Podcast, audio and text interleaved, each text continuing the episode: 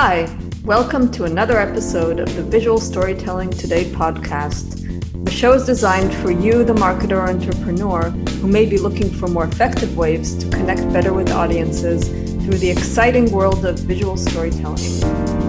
We will introduce you to inspiring experts from diverse industries that bring fresh perspectives on how to capture attention, build trust, emotional empathy, and last but not least, drive business results. Enjoy the show. Hi, my name is Shlomi Ron. I'm the CEO of the Visual Storytelling Institute uh, based here in sunny Miami, Florida. Uh, we are all ba- about uh, bringing the gospel of visual storytelling from the world of uh, art into marketing. And I do this uh, by helping brands rise above the communication noise through visual storytelling, uh, consulting, training, and thought leadership. Uh, if you want to check out uh, for more information, visit uh, visualstorytell.com. Today's topic is something that I'm really excited about. You know, when you think about visual storytelling, it could be pretty much any media format from infographics, videos, to even VR, you know, the design style is very important. You can take it to a very minimalist where you are really very conservative on details in order to bring up the focus, or you can take the other way where you use the maximalist approach and you just uh, bombarded your content with very bright colors, very busy. If you think about, you know, the surfing or the grunge culture, these are all kind of maximalist uh, examples. So to help me out with this uh, exciting topic of what is minimalist video, I have a very uh, great uh, guest today. He's really one of the dominant voices in content marketing, visual storytelling, brand storytelling. I'm super excited to have George Hammer, the former Chief Content Officer of IBM. Welcome to the show, George. Hello, thanks for having me. I'm excited to be here, uh, virtually joining your institute. So yeah, yeah. So before we jump right in, I really want to uh, step back and maybe kind of if you share your backstory because I think you have a fascinating uh, background. If you kind of remember, you know, that magic moment, that kind of uh, you know we call it in storytelling that inciting incident that made you want to focus on content storytelling. Yeah, well, um, actually, I'm in my parents' house, so I'm not a lawyer or a doctor, but I. Oh, okay. I kind of wondered initially, yeah.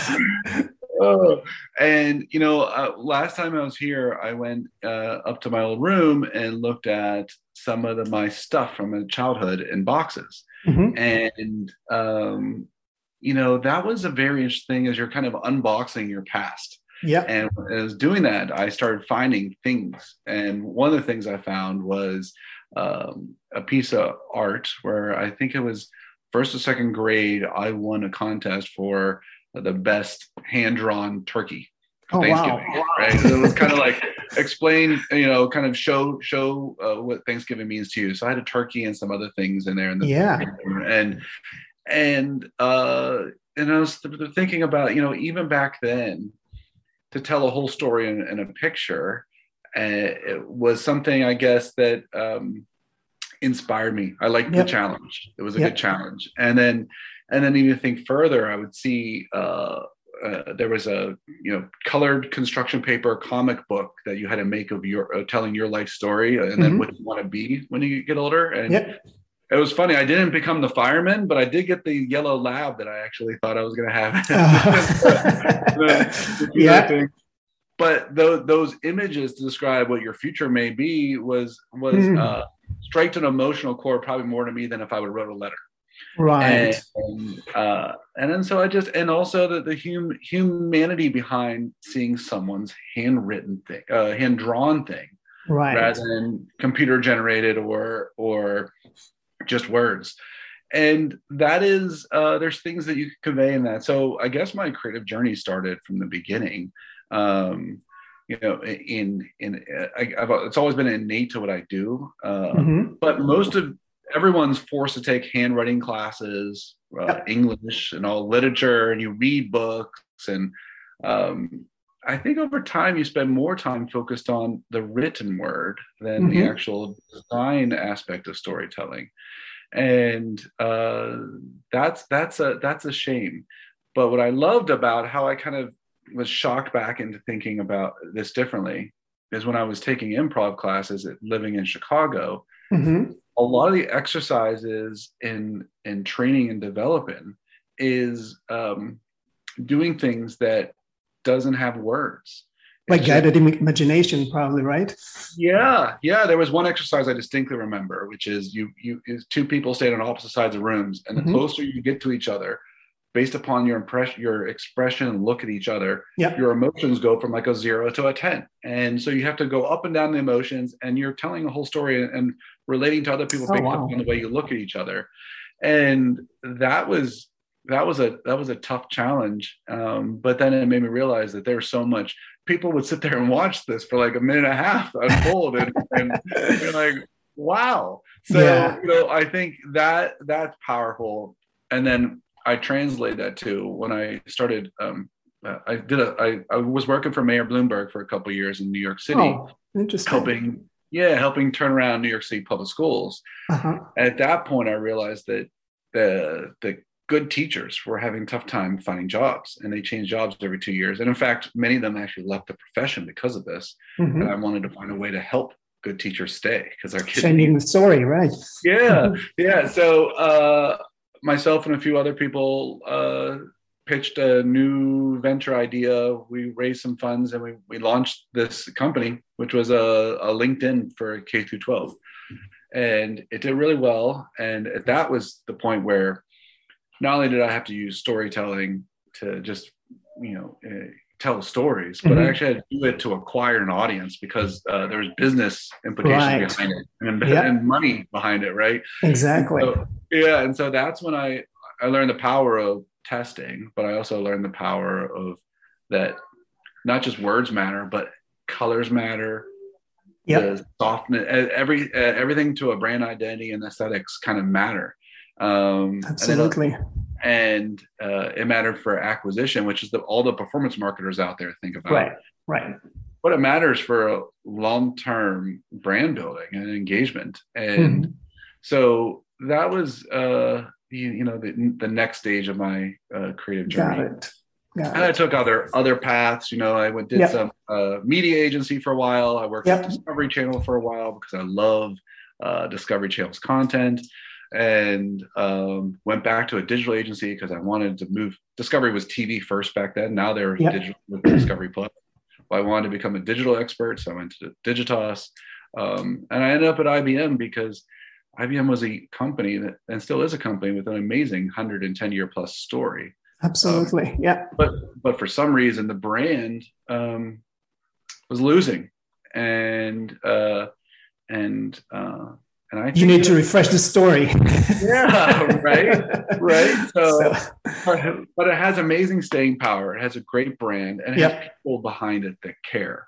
Yeah, and if for sure. People, all right, I must have run the won the lottery there. So, um, yeah. yeah, so there's good people behind something. You know, that's that's uh, there there was an opportunity there, I think, to to help, and so uh, and you build so pretty much the the entire content organization. Uh, for IBM, which is quite amazing. And I can attest, you know, as a former IBMer myself, I know, you know, how it's like to work uh, in the corporate headquarters and be, and kind of branching between the software side to the hardware side and uh, creating really meaningful content, SMEs, and all, all that operations with vendors and global teams. It's really fascinating uh, dynamics, I think. Well, the interesting thing about a brand that does services as well, mm-hmm. you're you're selling people on yep. top of products, right? And so those people um, are some of your best storytellers, and they're mm-hmm. actually a distribution vehicle for you too. Yep. And so we didn't we had we didn't have a content practice. We had a bunch of people making stuff, yeah. right? And uh, and I didn't want to just turn that off completely because those people represent the brand. Mm-hmm. Um, so first, we try to to just uh, set the standard for greatness and inspire people to follow that greatness, train and enable everyone. and then start building up the practice of expertise so that mm-hmm. when people saw that um, that I could work with this team over here to build great content, mm-hmm. um, and that they're not just taking away from me; they're working with yep. to make it.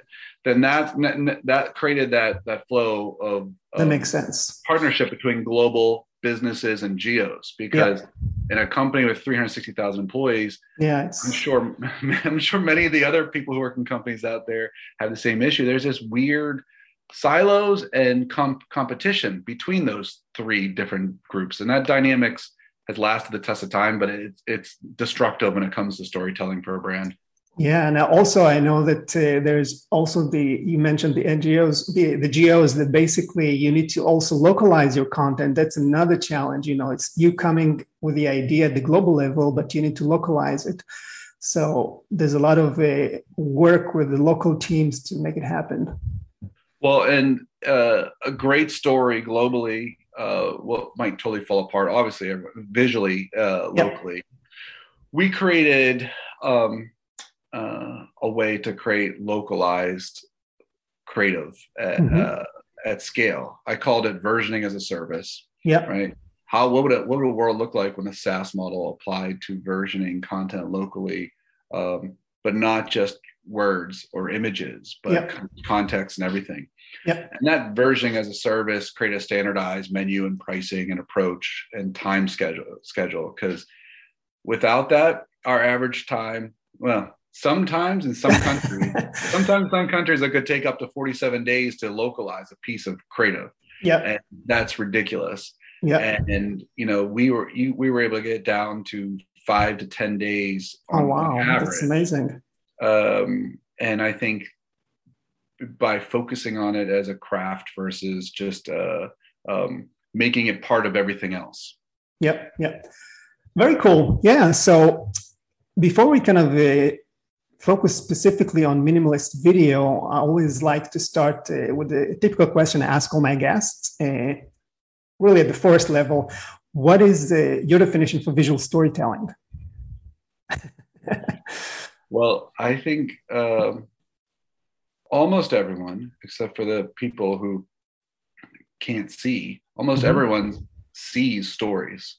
Um, and even other people see, but just using their other senses. So any type of storytelling is sensed and seen and felt.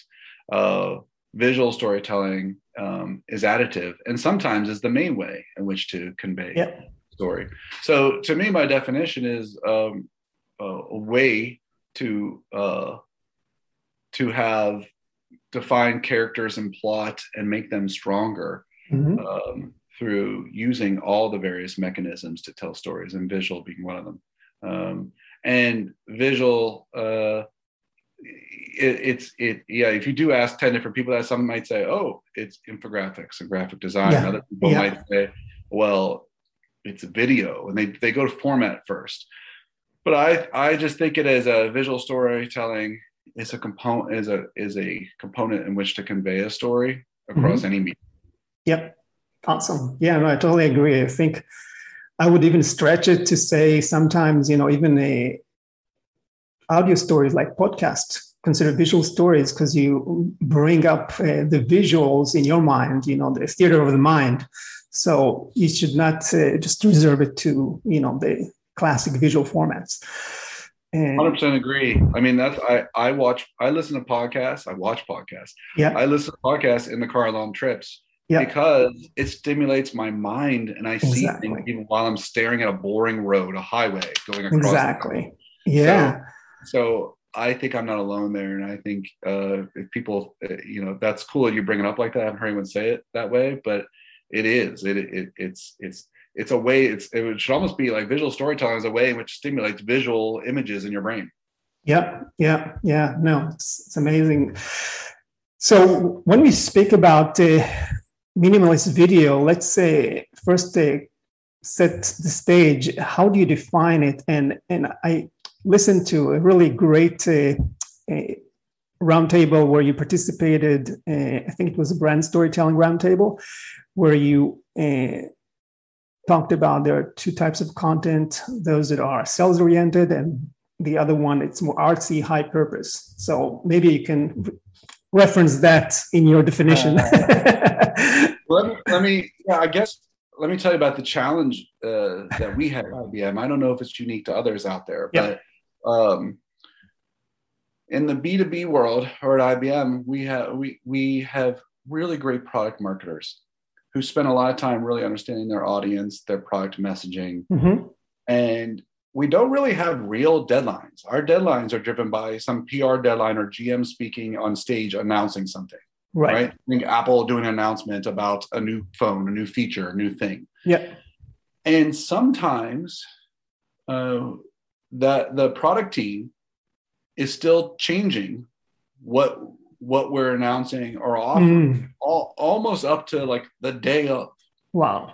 and not all the time but sometimes this happens and so what i found is almost all marketers want to do great creative great storytelling great great build a campaign they're proud of and show their kids and and, and win awards on that type of stuff Right.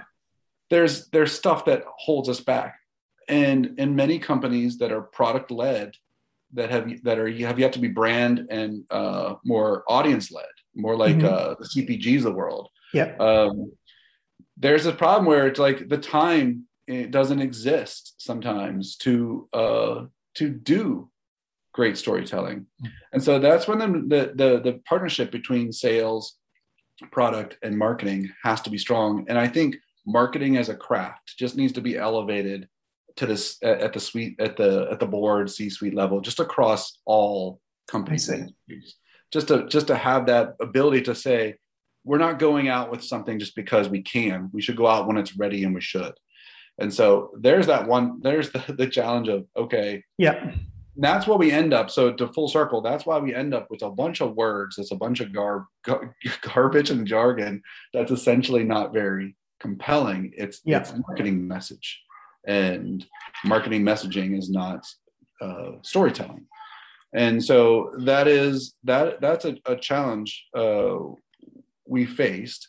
The other challenge is that um, sometimes what you, we think is interesting um, isn't that interesting right? It's like a, a new feature a new thing that isn't that compelling but because brands feel like they have to make news and have to say something Mm. and have to be fresh they do it um, so there needs to be a stronger filter and emphasis on uh, is this is this really worth uh, telling um, and sharing the Good world? reason. Yeah. yeah yeah so i think that those are a couple uh, things that kind of um, or challenges that to great visual storytelling is is the time and the purpose Right, right.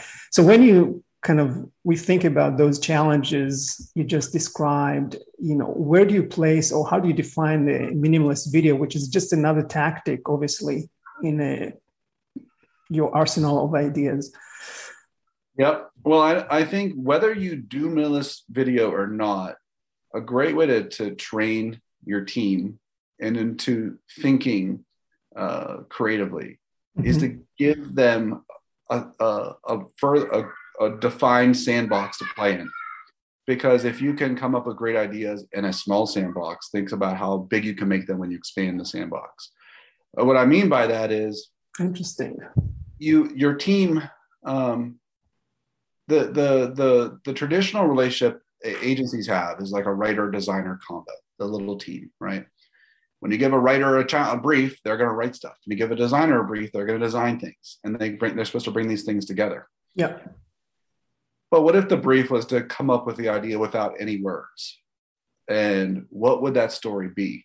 The Hmm. writer still has something to write. You're just you're just uh, t- talking about more of like the backstory the emotions. What am i supposed to be feeling doing along that story journey? And if you do that it kind of gets us out of the laziness or the rush that we end up in sometimes and i'm saying i'm not saying creatives are lazy or my team anyone's lazy Yeah. it's just the easiest thing to do and the crutch that we all come back on is let's write a script with tons of words and then a montage of images over it Right. and and and i could tell you one thing is like that is not compelling to anyone. Um, and and I used so to. how do you start actually when you say you give them constraints or small sandbox? What kind of guidance do you give them to create, let's say, a minimalist video? If we take this example, create a six, create a six panel storyboard board with no words. What is that? What is that? What is that entire video with with, with in six panels with no words? No words. And, and but you what- give them like a mission. What is the content purpose, business goal? Oh yes. Oh yeah. So you you know think about it. Um, a lot of briefs. Hopefully, Mhm. a lot of briefs out there have um, real audience insights. Yeah. I think a lot of B two B has profiles of people's Oh, via personas. Yeah. yeah personas. Yeah. Um, and they're like, oh, this person wants to sell more. They want to beat the you know, but Yep. um, they don't really have the emotion or the or the real human insight. So a, uh, I think brands need to check themselves and say, do I really have a brief that can actually be turned into this? If I don't, then I need to go back and really investigate my audience. Then the second thing is is uh, to say, okay, once I have that, what do I want? What do I want the person to feel along at the end of this journey? Yeah. And how I do it is I always write. I always uh, um, design up the first and the last box on the six panel storyboard. I want to know the I want to know where they're starting and where they're ending, and then I and then and then I do the one in the middle, and then I fill in the pieces. Um, Is it like a setting conflict resolution or not necessarily? Well, it could be anything. I mean, it could be it could be, it could the story could be told in reverse because then you start thinking about cool Yeah. visual ways like memento style and others to right. tell the story Yeah. you might say and then you start playing what would it look like if you know i like using the what ifs right Yeah. you, you create a storyboard and you're like well what would it look like if willy wonka told the story what Yeah. would it look like what would it look like if Storyteller perspectives. Yeah. yeah and then another great tactic to get your team out of um th- with their like, like daily grind of what they do is Mhm. to then say what would it look like if a totally different industry told a story what would it look like if if Oh, or if this brief was for L'Oreal, how would they tell the story? What if this brief was for uh, AstraZeneca? What if this brief for American Express? And just think about right. different brands. And I like to, I like to take brands that are good storytellers like Nike and others. But yeah, and and that that that pushes you um, to be a good uh, to think different. I see. A- And as part of these small sandbox that you uh, mentioned, do you, if you're planning, you have this idea in your mind, you want to create this uh, minimalist video, do you give them any guidance on design at this point, or you just uh, see what happens and then you provide feedback? Um, well, if you have if you have a if I have I have a really strong team. right? Mhm. So, um, and so you don't have to give a, a, a lot of guidance up front, Mhm. um, but it, you have to tailor your management style to your team and where they're at. So I guess I that that's the the key. Um, but Sometimes I, it's also driven by the brand book, right? Also, exactly, what, Mhm. exactly. Well, if you're creating stuff that is outside of that, then you're Yep. you're just you're just making a bunch of stuff. right. Um, but I would say that the one thing that I learned in year one at IBM, and uh, it was that train. We went out and we did training enablement for everyone who's creative around the world. So I traveled like Mhm. 22 countries. I Oh, wow. all, all, all the, the content people and creative people and helped say here's our new briefs our new process here's how to do great creative here's some visual storytelling techniques we taught like six different storytelling Right. frameworks Yep. and the challenge was we did that but then the rest of the marketing and the business didn't really demand or want that type of stuff Mhm. so what we should have done is brought the other marketers into those sessions to create the demand and the appreciation for Mm. that type of storytelling so that they they they felt like they're a part of it. And so the, the next so the next year we opened up our uh our creative showcase, our trainings and stuff to Oh, just any marketer so Yep. that anyone who wants to learn the craft can um, but you need to have That's all brilliant. pro- yeah, you need to have product marketing, everyone kind of into it. Mhm. Um, otherwise, if you have a if you have a creative team just developing, um, uh, you know, a, the whole mindset you need to kind of uh, distribute and let people get into because it's it's fairly new you know Yeah. it's really crossing the lines from the entertainment world into marketing and Yep. Yeah. Yep. So yeah, I also think so. I went to um, it's it's it's new, I guess, in the video world, but it's not new because if you think of the Mad Men era when the the, the win was a, a full page print ad or a billboard. Yeah. It was it was an image with maybe two or three words because people are driving by. Exactly. Right? Yeah. The, the, classic one is the the the lemon one from Volkswagen, right? The yeah. Beetle. But it is um so when I went to uh, Cannes a couple of years ago, I walked around the bill the winners for billboard and print and took pictures with my cell phone and brought that back to my team and did a festival of creativity showing them mm. winners in that space and having them think about how we might apply that those sim- similar tactics to what we did. So we did a whole hour long session on visual storytelling um, I see. Lessons, lessons learned from from those other uh, groups. I mean and because those the those mm. the same tactics they had to use the same smaller sandbox they had right. led to great work. There's no reason why we can't apply that same sandbox to today. No absolutely. Yeah so just to kind of uh, visualize it in the minds of our audience a little bit. Can you share maybe one or two example of uh, minimalist videos you're really proud of? Yeah. Well i'll share first on the just to go back on the, the training aspect of it. Yeah. Yeah. What we did when we went around the world, we showed uh, not IBM video or B2B video. We shared uh, a John Lewis ad, The Hare and the Bear. Okay.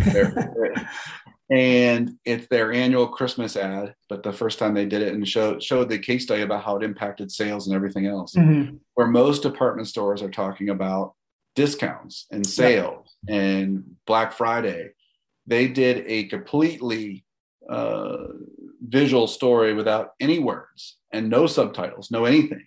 Uh, uh, a bunny and a bear um, celebrating the Christmas moment. Oh, I and see. And uh, I urge everyone to go check that out. That was a great. That was powerful in bringing uh, people along in our journey. Yep. I also show people uh, Google's this year in search. I think it's really powerful um, because it takes it has a great brief and it's great that looking at things people search for mm-hmm. and doesn't just look at the copy of what they typed in it looks but for the why and the emotion behind it yeah. And so they get to great audience insights that then lead to a, a great uh, visual story right? And it's really search images over over a text box but it's brilliant. And i urge people to do that. Uh, look at that. The other thing that uh, I just looked at actually uh, this week and, and, loved.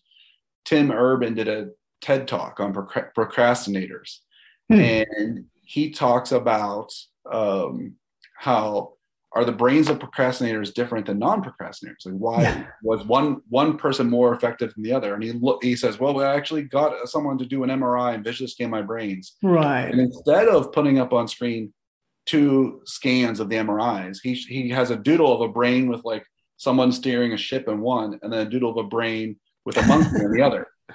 Yeah. Right. And then he uses doodles to bring to life, and the audience was laughing, engaged, and you remember it. Yeah. And so I bring that forward to people to share with because we we like to over expose, overshare. Oh yeah, yeah.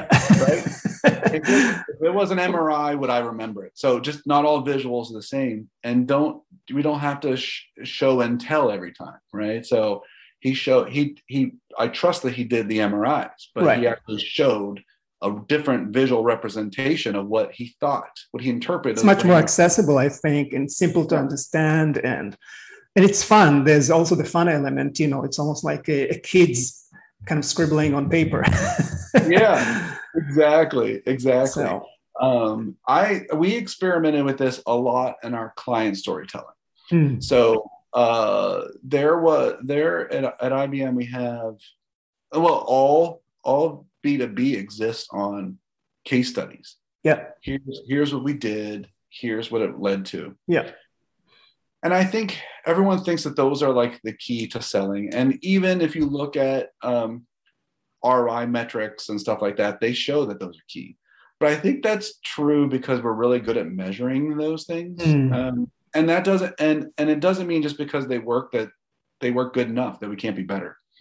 So uh, what we did is started creating, experimenting with different formats that that, that tell mm-hmm. those stories. What if the story was told via a pop-up storybook? Oh, client story.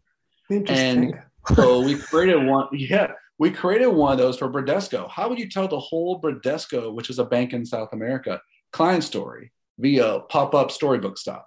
And how would you tell uh, the um, the story of uh, an IoT company via uh, if it was if it was uh, using Willy Wonka chocolate factory analogies. Yeah. You know, and just trying those different visual tactics to see um, is there ways to actually make an existing medium that everyone thinks is good, but can you make it better?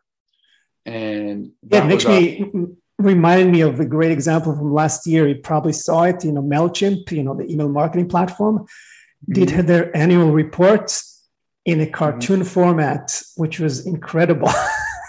yeah. Yeah. You know, you would expect that, but it's came out amazing. Right. One of the things we did, which I still, uh, one of my favorite pieces over the last couple years is, um, for blockchain, we had a mm-hmm. we had a product that um, that we were working with state governments and uh, insurance companies build a platform to help mm-hmm. disaster relief. You know, help you get insurance payments after that. Right. We could. We, the original brief was to create a a client story about this, like a minute and a half story mm-hmm. about what was happening and why it mattered. We went down and started uh, to Texas to a place where this is being implemented and started mm-hmm. talking to people and finding out, oh, we're we're trying working hard on this one town and this town and trying to figure out how to piece it together. And we found characters mm-hmm. with stories behind it. And then we and we turned into a 15 minute doc uh, called oh, wow. Bonds of Trust. Hmm. And I still think, and we it, one of our most our best performing pieces of blockchain content. Um, but if you look at it, of the 15 minutes, there might be three, maybe four minutes of dialogue max. Mm. Uh, it's very emotive, close ups, reflective, yep. and visual. Um, and and we get to meet characters, but we don't have to actually hear them say too much.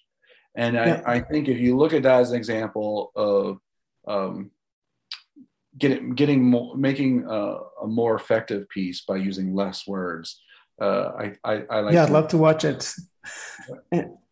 Yeah, and, and one of the things that uh, when you think about uh, minimalist video, I think to your point, you said you start by kind of challenging your team to rethink the approach and see, you know, if you change the storyteller perspective, you know, a cartoon, it might be a documentary, might be a different brand would tell it, how the story would change. And as you go through that exercise, I believe you know you start coming up with solutions that then you can actually start uh, removing details that don't contribute to the story and, and make it tighter.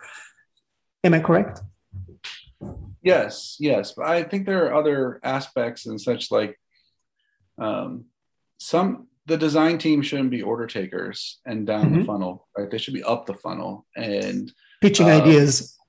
yeah, even part of the brief process. Because what happens is that there's a, a, lot of times there's people who have a strategy team that works on getting to a great brief and they hand to the creative team. But that waterfall approach um, mm. wastes time if the brief is useless to the creative team, or if the right. creative team goes up funnel and could help give better input into what they actually need in the brief, or push push the brief in different places. So um, I think hmm. that the the the aspects of uh, bringing design, you know, and uh, at IBM they always said good design is good business, right? Yeah. But so if you don't have the design part in the business, then you're then you're just then you're not using design correctly. Right. Uh, is one aspect, and then the other thing I think that I made a conscious effort to do is hire different people. Mm. Um, there's a lot of uh, you know, in in the in the agency world, you're rewarded for being good at your craft and kind of bravado and and pitching. Yeah. And I think what this leads to is a lot of the best introverts who are, Mm, who yeah. are maybe the best storytellers That's an interesting point. Yeah. don't get hired or advanced. Mhm. And if you look at my team, I have probably more a more percentage of introverts than any other organization Wow. because they're reflective, they're thoughtful. yeah. You have to you have to uh, coach, train, and enable those people in a different way.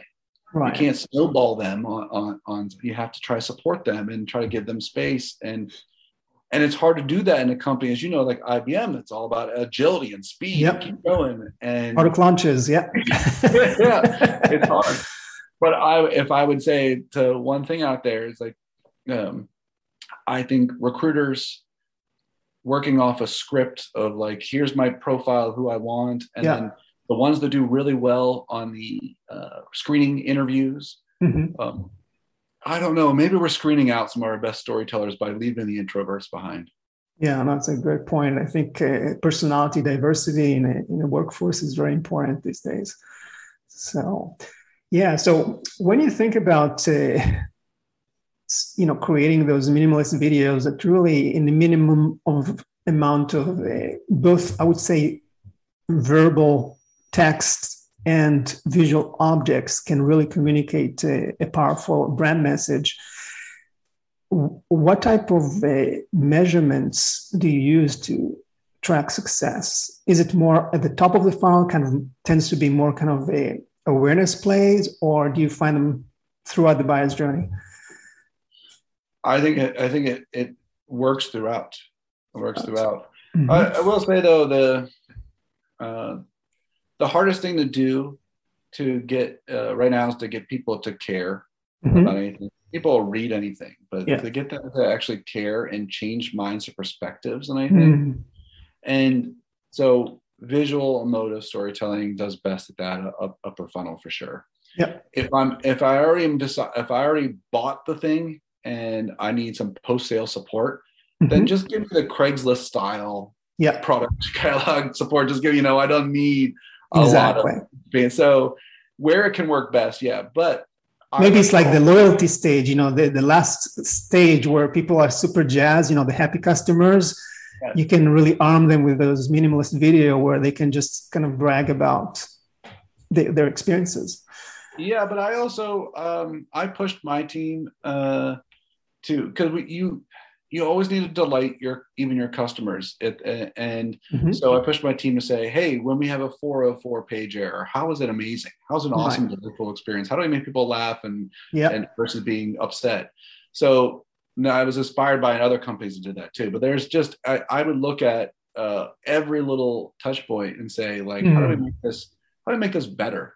Yep. Um, and because often what happens is people spend all their time upper funnel on making the, the, the that stuff look great, and then sometimes when you get to big companies like IBM and others, we'll have completely different teams creating the stuff down. Yeah, it's more transactional, more salesy. Yep. and Mhm. they're not they're not as skilled in the craft sometimes. Yep. And I even moved on to look at our chat bots. So when you go to like our e-commerce site and you want to start chatting and getting help, Yep. go through that experience on some of your websites and see if that is a good experience. Um, Right. Or if it was all written by salespeople or, or support people, and is it how how visual engaging is it, um, and how human is the messaging?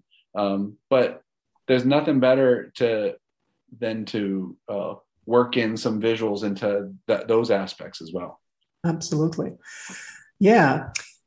Before we uh, close, you know, I want to, since we are in a very challenging times, you know, on so many aspects, climate change, pandemic, when you look at uh, the business of visual storytelling, uh, where do you see it's headed? You know, so far we've seen several models emerge. You know, the brand as a newsroom, brand as a film studio, brand as a media company. Where, where do you think it's all headed? Well, I think um, any brand who follows their competitors or just whatever an industry is moving is going to do the wrong thing unless they're lucky. Uh, I mean, not every brand should be a newsroom, but some should. Yeah. Not every brand should build a studio, but some should. Yeah. There's brands like REI launch a launched a studio, right? Yep. But they're an outdoor adventure company makes sense. has- yeah, it Yeah. makes sense for them. Oh, Patagonia. Uh, yeah. Mhm. Yeah. So the uh, the right model. Is, this is why if you're gonna if people are hiring a, a leader to lead these things and just Mhm. assume that because they did thing in one place, it's copy another place. Mhm. That's that's that's the wrong kind of leader. You need to have a leader who tailor, tailors their approach to what they do. So um, that's a that's a tough question. I will say that the it, it, the great thing about business and creative is while there is a lot of copying that's un- unfortunate, there's also a lot of survival of the fittest. So Yeah. whatever whatever model is going to emerge and win, it'll be Come um, from the big brands. yeah it'll it'll it'll evolve to where it is and i think the smaller um, startup brands will innovate it and the big brands will scale it copy and Mm. scale it um, but the best big brands out there right now are the ones who are leading and look at look at salesforce It's an amazing story. Yeah, I was Right. reading about it. yeah Mhm. salesforce is launching salesforce plus i worked with jon iwata who was my cmo Mhm. four years ago we had that same vision for ibm For streaming services, for those of, of you who have not heard the news. so,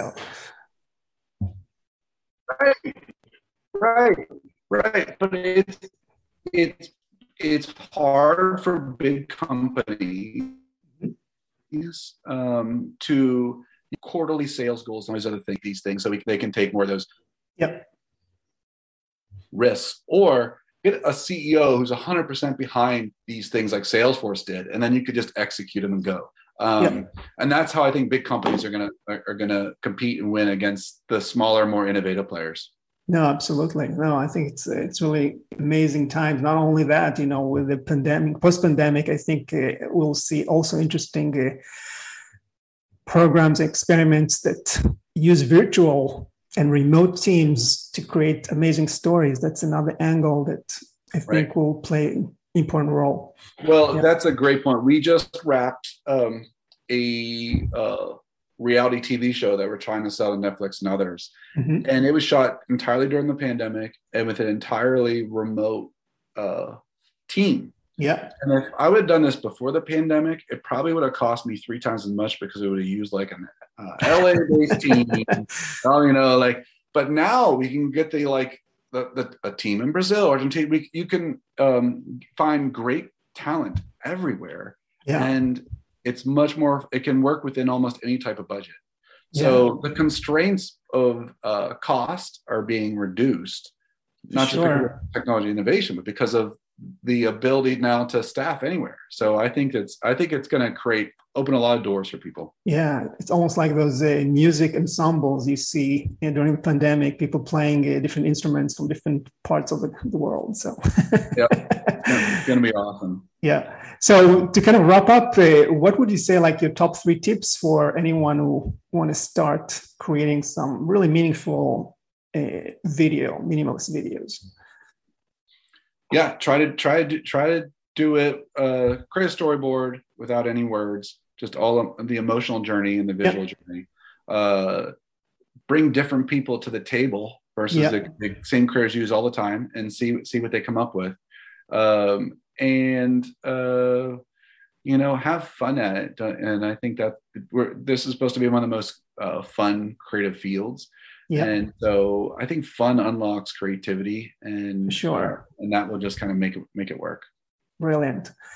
Thank you so much, George. I really had amazing time, you know, chatting with you. And if anyone has any questions for you, how they can reach out. Yep, just message me on LinkedIn, and I'm happy to answer any questions uh, about anything. Awesome. Thank you so much again, George. This has been incredible. I really enjoyed it. I learned a lot. And all of you watching or listening, you know, see you in the next episode of Visual Storytelling Today podcast. Thank you. Visual Storytelling Today is recorded in Miami, Florida. The show is published exclusively by Visual Storytelling Institute. Learn more at visualstorytell.com. You can subscribe to this podcast on the iTunes Store. Until next time, don't let your big story wait to be told.